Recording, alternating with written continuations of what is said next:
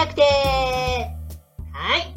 本日、第158回目を迎えるニューヨークコリンゴラジオ。えー、本日は昨日の続きになりまして、通常は毎週月曜日オンエアのニューヨークコリンゴラジオなんですが、本日も緊急オンエアでございます。えー、緊急オンエアなんですけれども、というのも今、コロナ騒動の中、日本からニューヨークに帰国できるのかスペシャルとして3月中旬に日本に帰国して5月の上旬にニューヨークに無事に帰ってこられたフニスタイル株式会社代表の飯田邦子さんに貴重なお話を伺いましたが、えー刻一刻と状況の変わる現状ですので、えすでにね、国さんが帰国されてから3週間近く経っております。えーですので、なるべく早くこのインタビューをお届けしなくてはと思いまして、昨日、今日と配信しております。えー現在はね、また状況が変わっているかもしれないので、こちらの方はね、参考までにお聞きください。ということで、えー前回の放送は3月中旬にトランプ大統領の国家非常事態宣言と同時期に日本に帰国されてから、えーニューヨークと日本の状況の違いやコロナの受け止め方の違いなどを国さんから伺いました。えーそしてその状況の中ニューヨークは感染のピークを迎えていた頃日本からニューヨークに戻る決断を何度も延長してついに、えー5月上旬に戻る決意をした国さんの心境なども伺っております。えーこの時期、ニューヨークの方もですね、ピークを超えたとはいえ、まだまだ予断の許されぬニューヨークでございまして、そんなニューヨークから日本に帰国する人はいれど、さすがに、えー日本からニューヨークに戻る人はあまりいませんでした。では、今日はこの時期、日本からアメリカへの入国はすんなり行くのか、えーニューヨークに帰国するにあたって、どんなご苦労があったのかを伺いました。それでは、どうぞ。で、実際に、うんなんか帰ってくるの大変だったんじゃないかなと思うので、だってこんな時にニューヨーク、実際のことを言いますと私も大変だと思ってましたうんうんうん、思ってました。うん。がしかしあの本当のことを言うと何の検査もなかったんですよね。え？え、日本から戻ってきたのに、検査なし？あの、コロナ検査なし？検査ないです。なしで？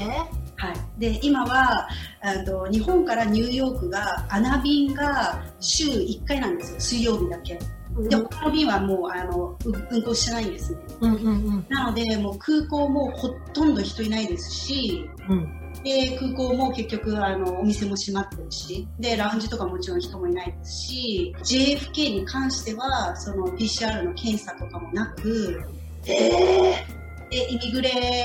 のその税関の人と話しする時も、うん。いつもより優しかったうそー税関がフレンドリーなんてことあんの？フレ,、まあ、フレンドリーって言ったらまたあれ語弊を招いてしまうかもしれないけどやっぱりビザとか聞かれるわけじゃないですかいつもさ何しに来たんですかとか何。しに来たかとかどこで働いてんだ、ね、そのビザの全部見てやられるわけですよ。でいやられるこう目的は何だとか。やなんだとかあとはるんだって、うんみたいな。あうんうんうんうん。長い列も何,、ね、何十分も、ね、並ばないといけない、全くそれもなく、まあ、結局飛行機に乗ってる人もそんなにいないのであそっか。うん大体に飛行機に乗ってる人もやっぱりもうニューヨークの在住の人しかいないんですよね。はいはいはいはい。組しかいなかったから多分その日本ニューヨークですようんだからそんなにいなくって入ってきたのでもうほとんど並ばないしでもうガラガラですね。うんうんね、そのイミグレのところはもちろんあの動画撮れなかったんですけどもうほとんど並ばずにで質問も全くその特にされずあの。どこから来たんだとか、どこから？そういう何もなく？あいや一応聞かれたのは何してるの？とか、うんうん、だからあのヨガをこっちで教えていってぐらいで全然今までとは違いますね。対応の仕方が。ただどこのスタジオだとかどこ住んでるんだとかなんでだとかどれぐらいいるんだとか結構いろいろ聞かれてたけどだから私もいやもうビザ見てよみたいなのいつも言ってたりとかして。そう。だから分かるでしょみたいな感じ。だったただ今回に関しては全くそこもなく、で一応そのマスクはみんなつけてるんで写真撮るときだけあのフェイスマスク外してみたいな感じででもそのまあ私の時は女性の方だったんですけど対応してくれた方が、うん。あそういう方もすごいこう、まあ、にこやかにというか私ももうあのグローブして医療用ゴム手袋かゴムあと医療用のゴーグルを買って、うんうんマスクもしてもずっと動いてたので、うん家までは。うんうんだから空港でその写真撮るときぐらいに外して、あとは飛行機の中は外してましたね。なんか穴が今その3分間に1回外気と入れ替えるっていう換気システムを投入してるらしいんですよ。えあの飛行飛行中？うん。1分に1回かなりの頻度でやってるじゃないですか。そうそうそうそうそへえじゃあそういう対策もちゃんと取られてて。う。うん。あのー CA の方もみんなね、手袋してるし、マスクもしてるし。ただね、あの前回聞いたお話伺った時に、なんかコロナの最中だから、あの CA の方とかもバッチリこう防除防御服みたいの着て、うん。スってしてゴーグルして、手袋でってかなと思ったら、意外に普通に制服着て、マスク1枚だけで、全く変わらないサービスだったって。そうですね、うん、あのサービス的には全く変わらないし、そうただやっぱりいろんな冊子とかはもうないですよ。なるほどね。なるほど。うん、あと、免税の販売がなかったって。うんあそう免税もないし、あとは Wi-Fi サービスのもないし、いろんなそういう冊子、なんかこういうあるじゃないですか。うんうん、あそるれはもう全部なかったですね。へーで、それ以外は全然普通のサービスで。普通のサービスですね。うん。ちゃんと言えば食事も持ってきてくれるし、お酒も持ってくれ来てくれるし。本 当そうなんだ。わあ。え、ニューヨークでず帰ってきて、じゃあイミグレの人はやさ優しくてというか、いつもよりも。まあ、いつもより私としては、あの、楽だなってすごい思いました。あ、本当。だって並びも少ないし聞かれることもそんなにないしで今度、うんそうあの出てイミグレ出て外出た時にはなんか空港で働いてる人がなんかウェルカムトゥニューヨークみたいな感じでなんか出迎えてくれるしじゃあウェルカムなんだ。だからあウェルカムかみたいな感じでしたねじゃあ意外にいつも以上に簡単に入国できるってことだ。できちゃいましたねしかもね、あの、その前に聞いた時にニューヨークから日本に帰った方は、14日間の隔離生活をホテルでしなくてはいけなくて、その隔離中は公共交通機関もうん。バス、電車すべて使えないから家に帰れないからうん。隔離させてたみたいなんですけど、うん。家から普通に帰ってこれる。私は一応そこも懸念して一応知人に迎えに来てはもらったんですよさすが、うんうんうん。ここはあの迎えに来てもらってでそのままもう家にいるっていう感じなのでただ空港の中で14日間どうこうっていう話とかはされてないですね。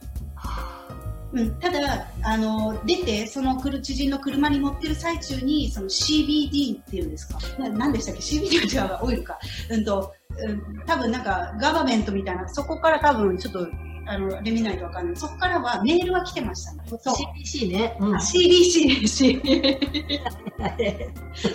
CBD って、私は今やろうとしてる。オイルですから、それ。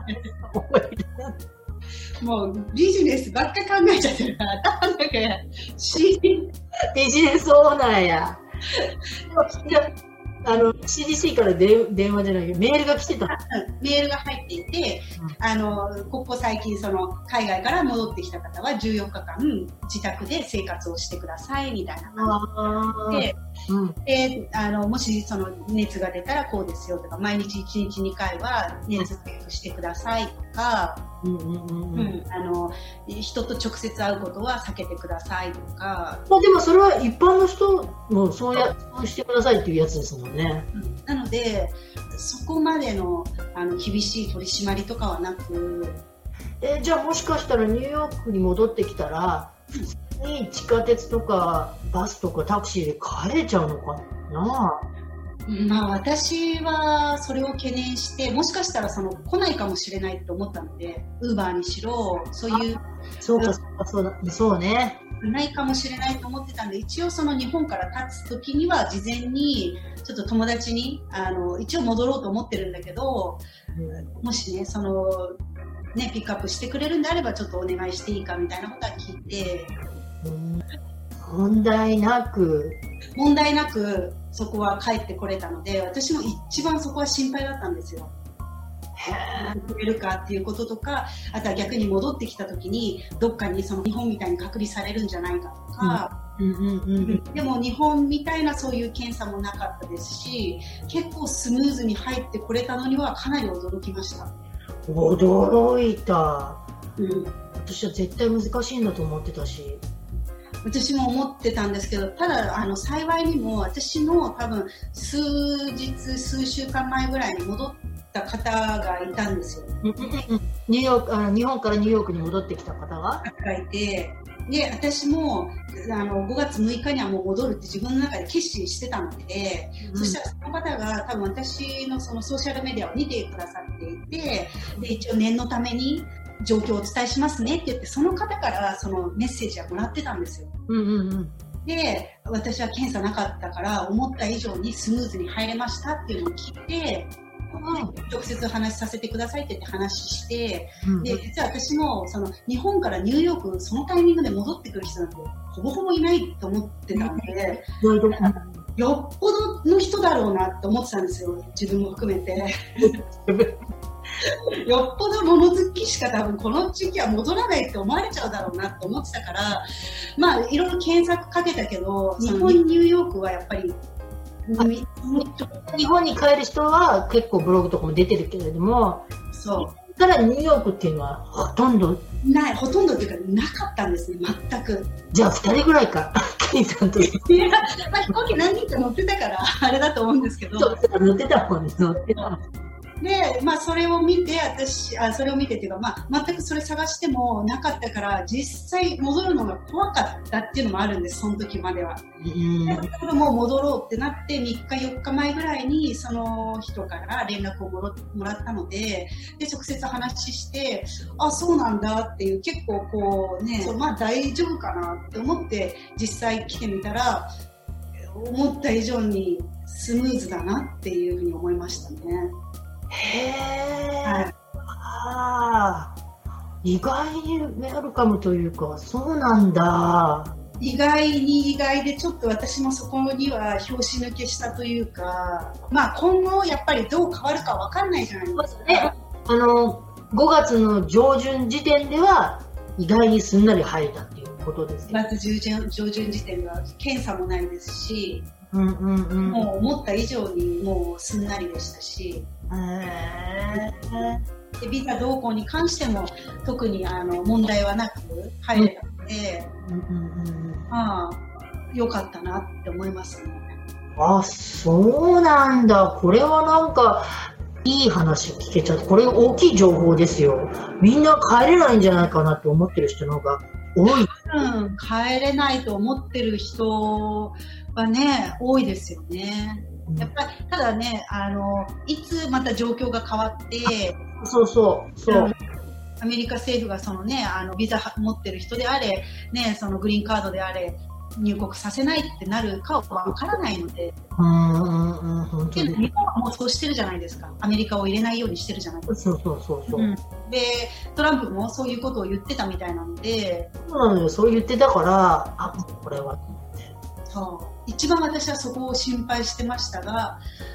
良かったですね。無事に戻ってこれて。いやじゃあ、国さん、あのー、最後に今後、日本からニューヨークに帰国を考えてる方とか、なんかアドバイスあります？まあそうまあ、アドバイスですか、まあ、アドバイス、まあ、近郊にまず戻ってきてくださいっていうことと、そこはですね。で戻ってからやっぱり2週間のあの、まあ、厳しくないとはいえやっぱりあの、ね、じゃあ大丈夫だからまた、ね、自分も好きにあれしようはちょっと良くないので私もすごい気をつけてるのでちゃんとその2週間は部屋にいようと思って自宅で生活してますしほら、ニューヨークもほら自宅待機がねあの6月13日まで延長されたのでね。あまたされたんだ。またされたんですよあれ ?5 月15とかじゃなかった ?5 月15日だったんですけど、あの、されました。うわ、9月13日まで自宅待機でございます。また？なんかフェーズごとに分かれてて、その、ごとに分かれてて、条件をクリアしたエリアル地域は、再オープンさせるけど、ニューヨークシティは条件をクリアしてないんで、基本は自宅待機なんですけど、一応、ね、4業種ぐらいに分かれてましたよね。一応、うん、あの建設業建設業とかって言ってましたね。そういうのですけど。あ、延期されたんですね。じゃあまあ、ね、やっぱり、ね、仕方ないですよね。そこはもう守って、うんうん、ね、ヘルシーに皆さん行きましょうっていうことで。え、クリさんのね、ヨガ、オンラインヨガレッスンね。あとはやっぱりその、ね、このままだとその第2のちょっとこう、ね、その死者というのもすごく私はね、心配してますね。やっぱそのコロコロナでの犠牲者だけじゃなくて、次やっぱりこの失業も半端なく出てきてる。すごい失業率ですから。ですよね。とんでもないなんか。うん、そうするとやっぱりねその金銭的なところで困って今度はその自殺者とかも増えてしまうと思うので、うん、やっぱり早い段階でのその経済復興っていうのを見込まないといけないなと思って。うん、それが私が言える立場ではないんですけど私は本当に運よくというか今のそのオンラインっていうものを活用できてあの仕事ができるような環境ではあるので何かやっぱりそのニューヨーク戻ってきて経済復興ができるような形で皆さんね、まあ、頑張れるとすごくいいなっては思いますよね。そうね。だってかなりたくさんのあの駐在員さんたちも帰国されちゃいましたからね。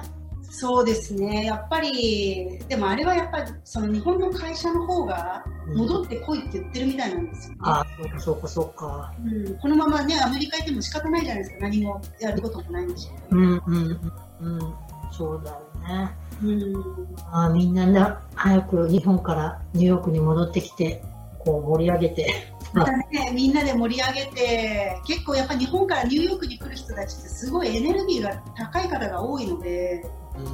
ポジティブだしエネルギー高い方すごい多いと思うのでやっぱりなんかそういう人たちが、ね、またあの活気づけていろいろねビジネスが生まれていくと面白いなって私はね思いますけどね。さすがビジネスオーナーでございますね。もう締めもいい感じでそういう風になりやらせてくれるんですね。まあ、まずはねこの早い収束を祈るばかりなんですけど、ね、うんそしたらもう早くね、できればまたビューティーナイトとか開きたいわ。本当に。早く招いてもらいたいわ。ちょっとこれはもうね、もうあの、もうただ私も今、あの、禁止とかしてますからね。あ、まあ、いい、ほら、ビューティーナイトに参加しても私も酒飲んでなかったじゃない。そっかそっか。そうそうそう。そっか。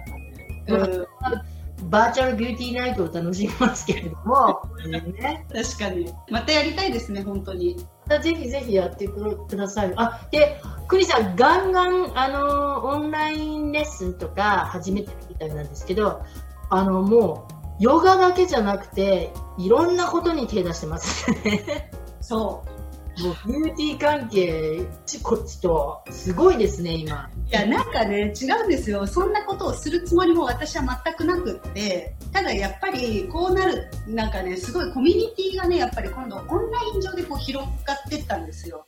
いいですね。でもう部屋にこもってもうすることないから暇だからずっとその YouTube 始めたりとか動画編集する、ね、オンラインでヨガのレッスンを1日本当に45本とか教えてたりとかするので、うん。ねまあ、それするあとはそのオンラインのホームページの構成とかからもう今全部自分でやってるんですよ。うわ、すごい。そうでやっぱりそのお店がね閉まっちゃってるから経費削減をしないといけないじゃないですか。だから今まであの会計士さんとか税理士さんとかいろいろこうね顧問契約してたところもあるんですけどあの会計の方は一応もうそれはもう自社でもできると思ってうん。そこはもう契約もしなしにしてもう私自分でやったりとかしてるんですよ。時間があるから。だからもうねいろんなことを自分で仕事を部屋でできることをしてるからなんかまあいろいろこのねそのみんなとチャットとかズームとかでつながってそうするとこう今こういうのもやりたいんだけどどうしていいかわかんないんだよねとか、まあ、相談とかもあるじゃないですか。えじゃあ一緒にやろうよみたいなところから、うんブランディングしていくとかみんなをこう巻き込んで一緒にやっていくっていうのがやっぱ なんか向いてるっぽくって巻き込まれたいわ。そう巻き込まれたいですよ。なので今は本当にその手に職があってただそのどうやって発信していいかわからないとかそういう先生を一緒にこうあのじゃあやろうよっていう話で、まあ、もちろん私が教えるのはヨガだったりとか、まあ、トレーニングとかファスティングなんですけどあとは他の先生にはそのフェイシャルのマッサージセルフでやるフェイシャルマッサージとか、メイクアップアーティストの方にその目の前でそのプロの技術を学べるレッスンだったりとか今そういう、まあ、本当にその軸となるのが美と健康なので私が好きなことをただ好きにやってるだけですね。わ毎日は楽しくて仕方がない。ー。すごい。ごめんなさいですが。もう、すクリさんやってること全部私にも必要なのに、やってないな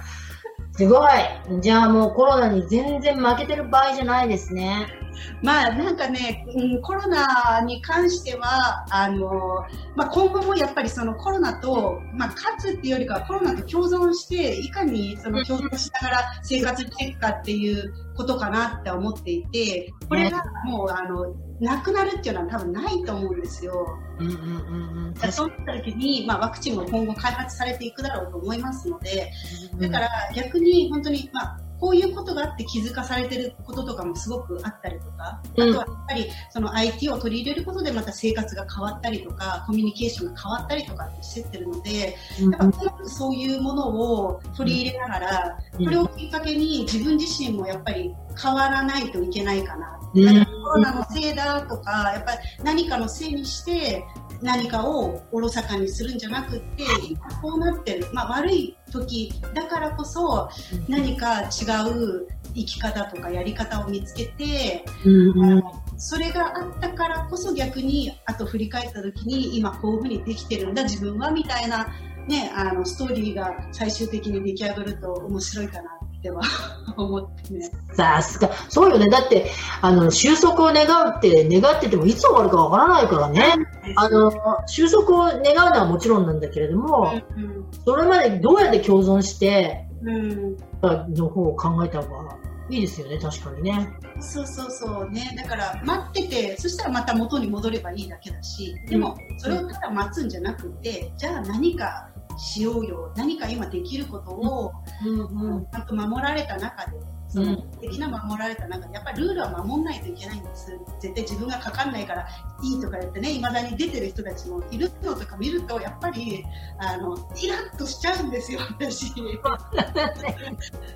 お恥ずかしながら私も日本戻った時は、あの、それは勘違いしてたし、最初はやっぱり自分その人ってやっぱり自分もかかるから怖いからあのかからないようにしようって思うじゃないですか一番最初私もその感覚でででも途中からあ自分大丈夫なんだかかんないかもみたいなやっぱ思っ